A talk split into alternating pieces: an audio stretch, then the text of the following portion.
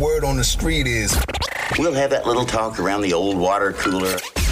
The stories everyone's talking about right now. Here's what's brewing. All right, so here's like the thing about modern society that we live in. If you say something, it's most likely being recorded. Billie Eilish at the People's Choice Awards is catching some heat and speculation about complaining that TikTokers were at the event. So the People's Choice Awards went down. She was nominated. I think she won an award, but she's caught on camera at her table with Sydney Sweeney, where she makes like the little whisper hand motion as like, hey, I can't believe like all these TikTokers are here, basically.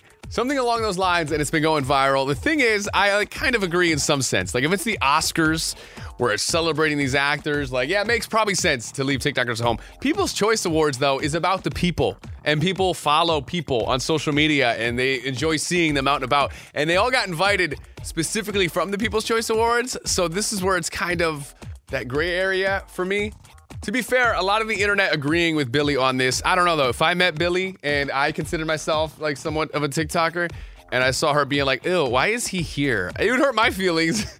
What do you think? Is she being judgy or does she have a point? That's what's brewing today. Find the latest trending stories and more always up at odyssey.com/brew.